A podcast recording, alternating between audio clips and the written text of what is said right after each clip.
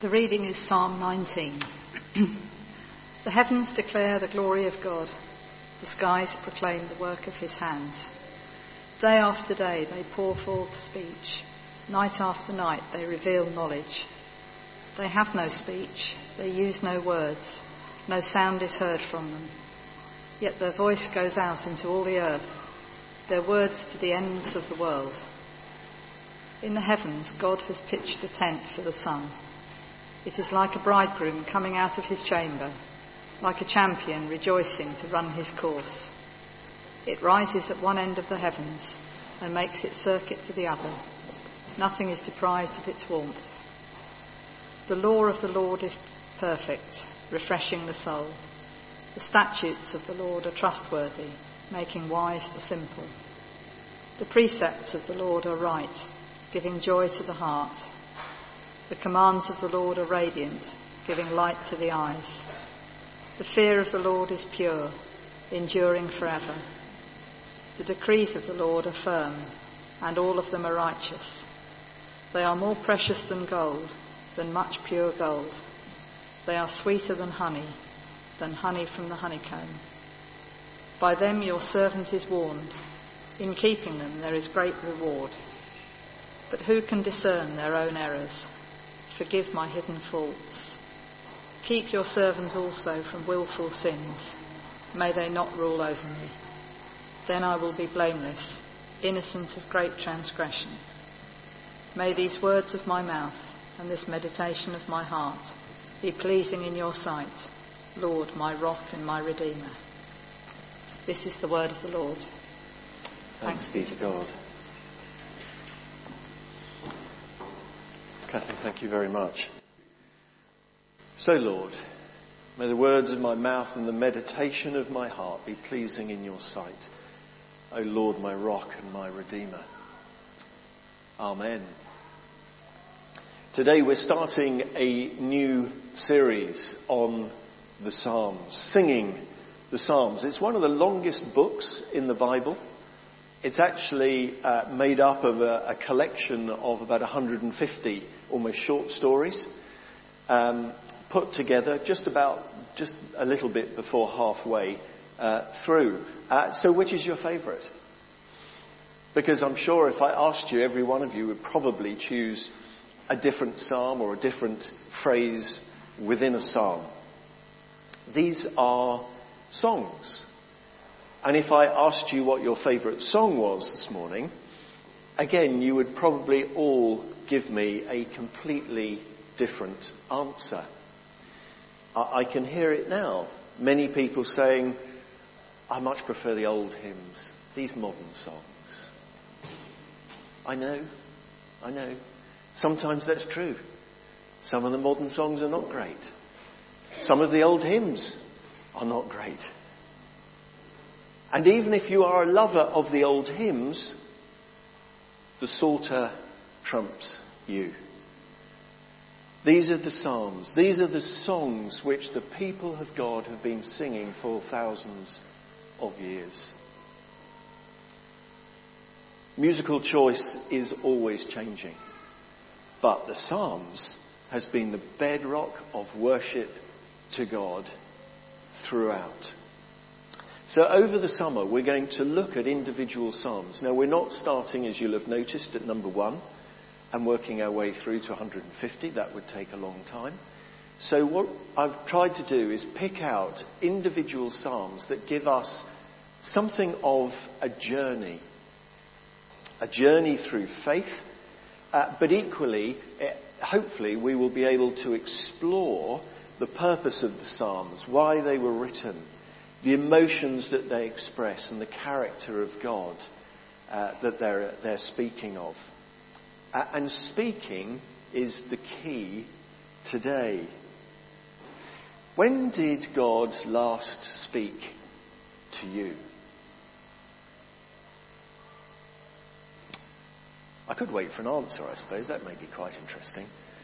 When did God last speak to you? Not often. Is probably the answer. Possibly some of us would say, never. I've never really noticed God speak to me. But hopefully by the time we've reached the end of this psalm, your answer will be completely different. The Psalms are a collection of prayers. They're written in poetry form, and then they were put to music so that they could sing them and memorize them, just like we memorize songs today. And as prayers, they are particularly honest. And several of them say, God, speak to me. Why can I not hear you? They have a reality and an urgency, which I confess my prayers often lack. They're exuberant about the love of God. They shout and they're angry. They talk about mistreatment. They talk about misunderstanding.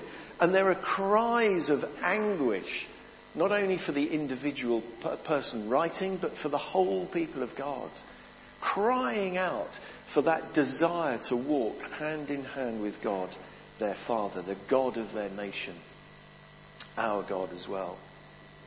And I wonder when we lost the ability to cry out to God, to really be earnest, in anguish, almost in pain, because we want to hear the voice of God. I heard that great word visceral the other day in a film. It's a visceral urgency. There's something really earthy in this. We want to be real with God. Now, I said that the Psalms appear just before halfway. They're more or less halfway through the Old Testament. But that doesn't mean that they're a book cast in history and irrelevant to today. Because the Psalms are vital throughout the New Testament. Let me read something from Tom Wright, who has written a book about finding the Psalms, because he thinks they are a lost book. He says, the Psalms are enormously important in the New Testament. As a glance at any list of biblical quotations and allusions in the New Testament will reveal, Jesus himself quoted and referred to the Psalms in the manner of someone who had been accustomed to praying and pondering them from his earliest days. Paul referred to several psalms and wove them in quite a sophisticated way into his remarkable theology. But behind those explicit references, there stands, I believe, an entire world in which Jewish people were singing and praying the psalms day by day, month by month, allowing them to mould their character, to shape their worldview, to frame their reading of the rest of Scripture, and not least, to fuel and resource the active lives they were leading and the burning hopes that kept them trusting their God, the world's Creator, even when everything seemed bleak and barren. This is particularly true of the Psalms. We cannot be quite sure which Jews studied which Scriptures in what way, but we are on safe ground in saying that they used the Psalms as their basic prayer book. That was the world in which Jesus grew up. So the Psalms are fundamental, both in our understanding of the Bible, our understanding of Jesus and how he related to his colleagues and the people of that time. And we're starting our series at Psalm 19. Hopefully next week we'll be able to take a Bible if we want it, but this week you can just use your phone. C.S. Lewis called it the greatest psalm in the Psalter and one of the greatest lyrics in the world. And we start here because it speaks of the revelation of God. It's written in three parts and then there's a conclusion. So part 1, verse 1, the heavens declare the glory of God. You can hear, this should be a shout. I know we're not allowed to behind our face coverings, but we should be shouting. All heaven declares the glory of God. It's that urgent. It's that important. And who among us has not woken up in the morning to a beautiful sunrise? A beautiful clear sky. Maybe the sparkle of sun on the water if we're on holiday. The sound of water lapping on the beach. The animals in the fields. The singing of the birds. The beauty of the mountains. The raging tempest and storm. Our son said a hurricane went through Boston last night. And instead of having 1 centimetre of rain, they were forecast 18 centimetres in 2 hours. And that's the power and the glory of God going through. All heaven declares the glory of God. Perhaps we've seen a sunset, the sparkle of the stars, the swish of the grasses, the leaves that chatter on the trees throughout the day, throughout the night. Creation speaks of the glory of God without uttering a single word. That is the glory of God. One commentary I read very helpfully said, we don't need vicars. We don't need pastors. We don't need any minister of any type. Wherever you are in the world, God will speak to you simply through what you are looking at and what you are experiencing.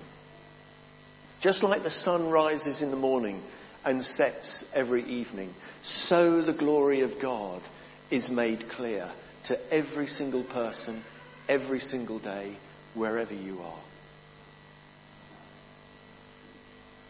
Humans have tried to do their worst, haven't they, sometimes? Have you seen the pictures of the First World War and the trenches? And it's just mud.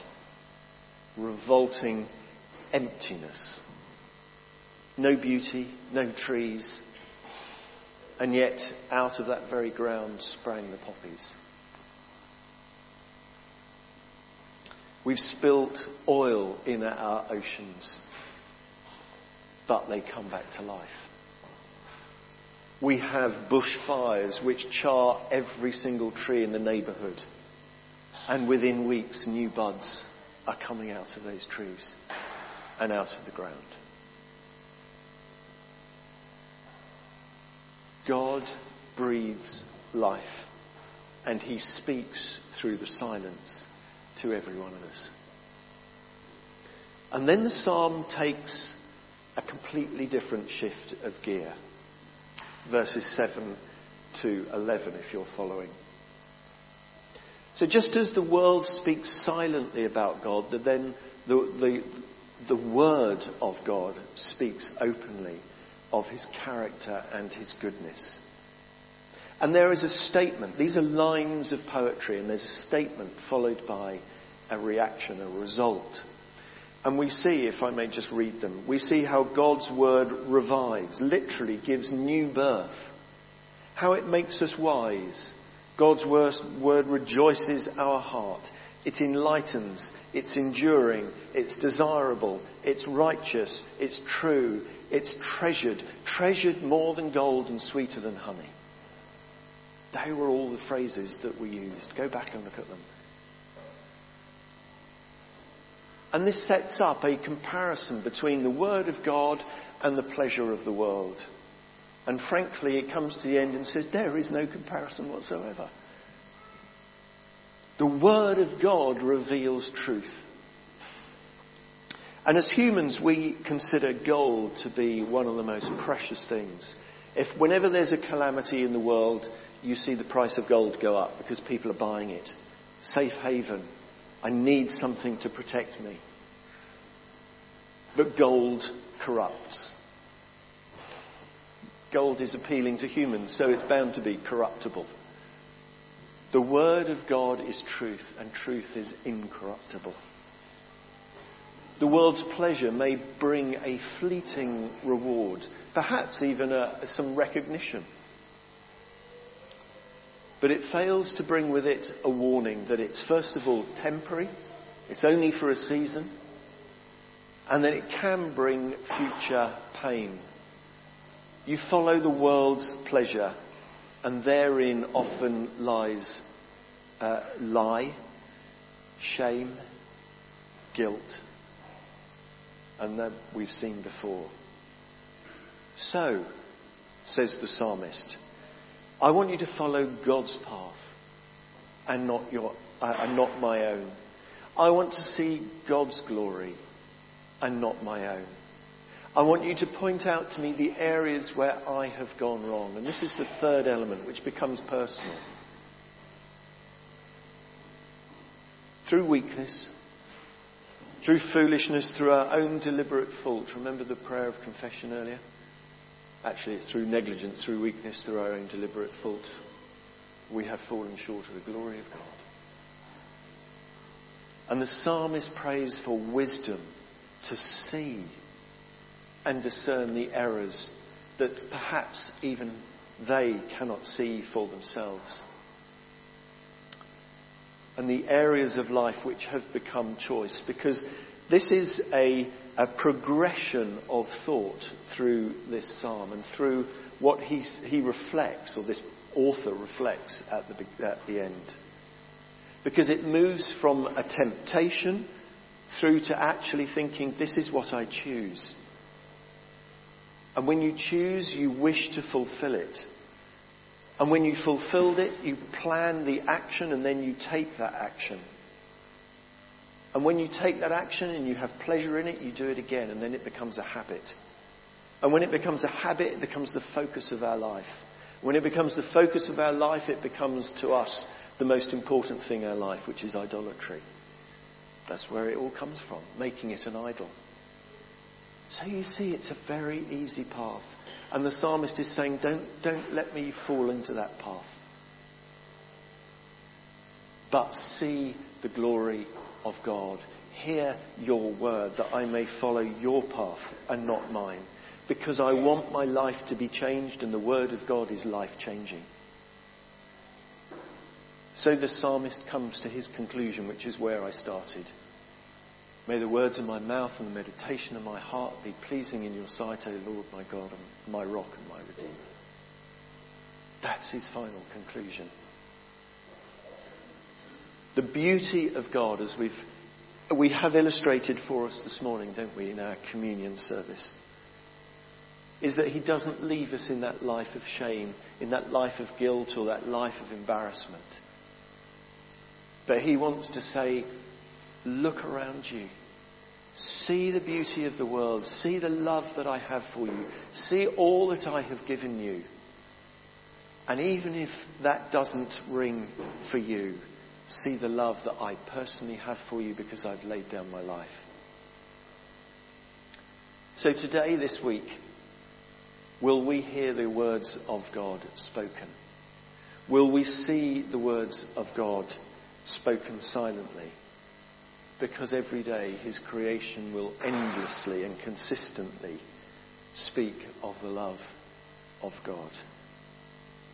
Let's stop and listen to what he is saying to us, and let us be changed people because we have met with him this coming week. Heavenly Father, we pray that so that our words of our mouth and the meditation of our heart would be pleasing in your sight. That we may, along with all those that we meet, proclaim all heaven declares the glory of our Lord.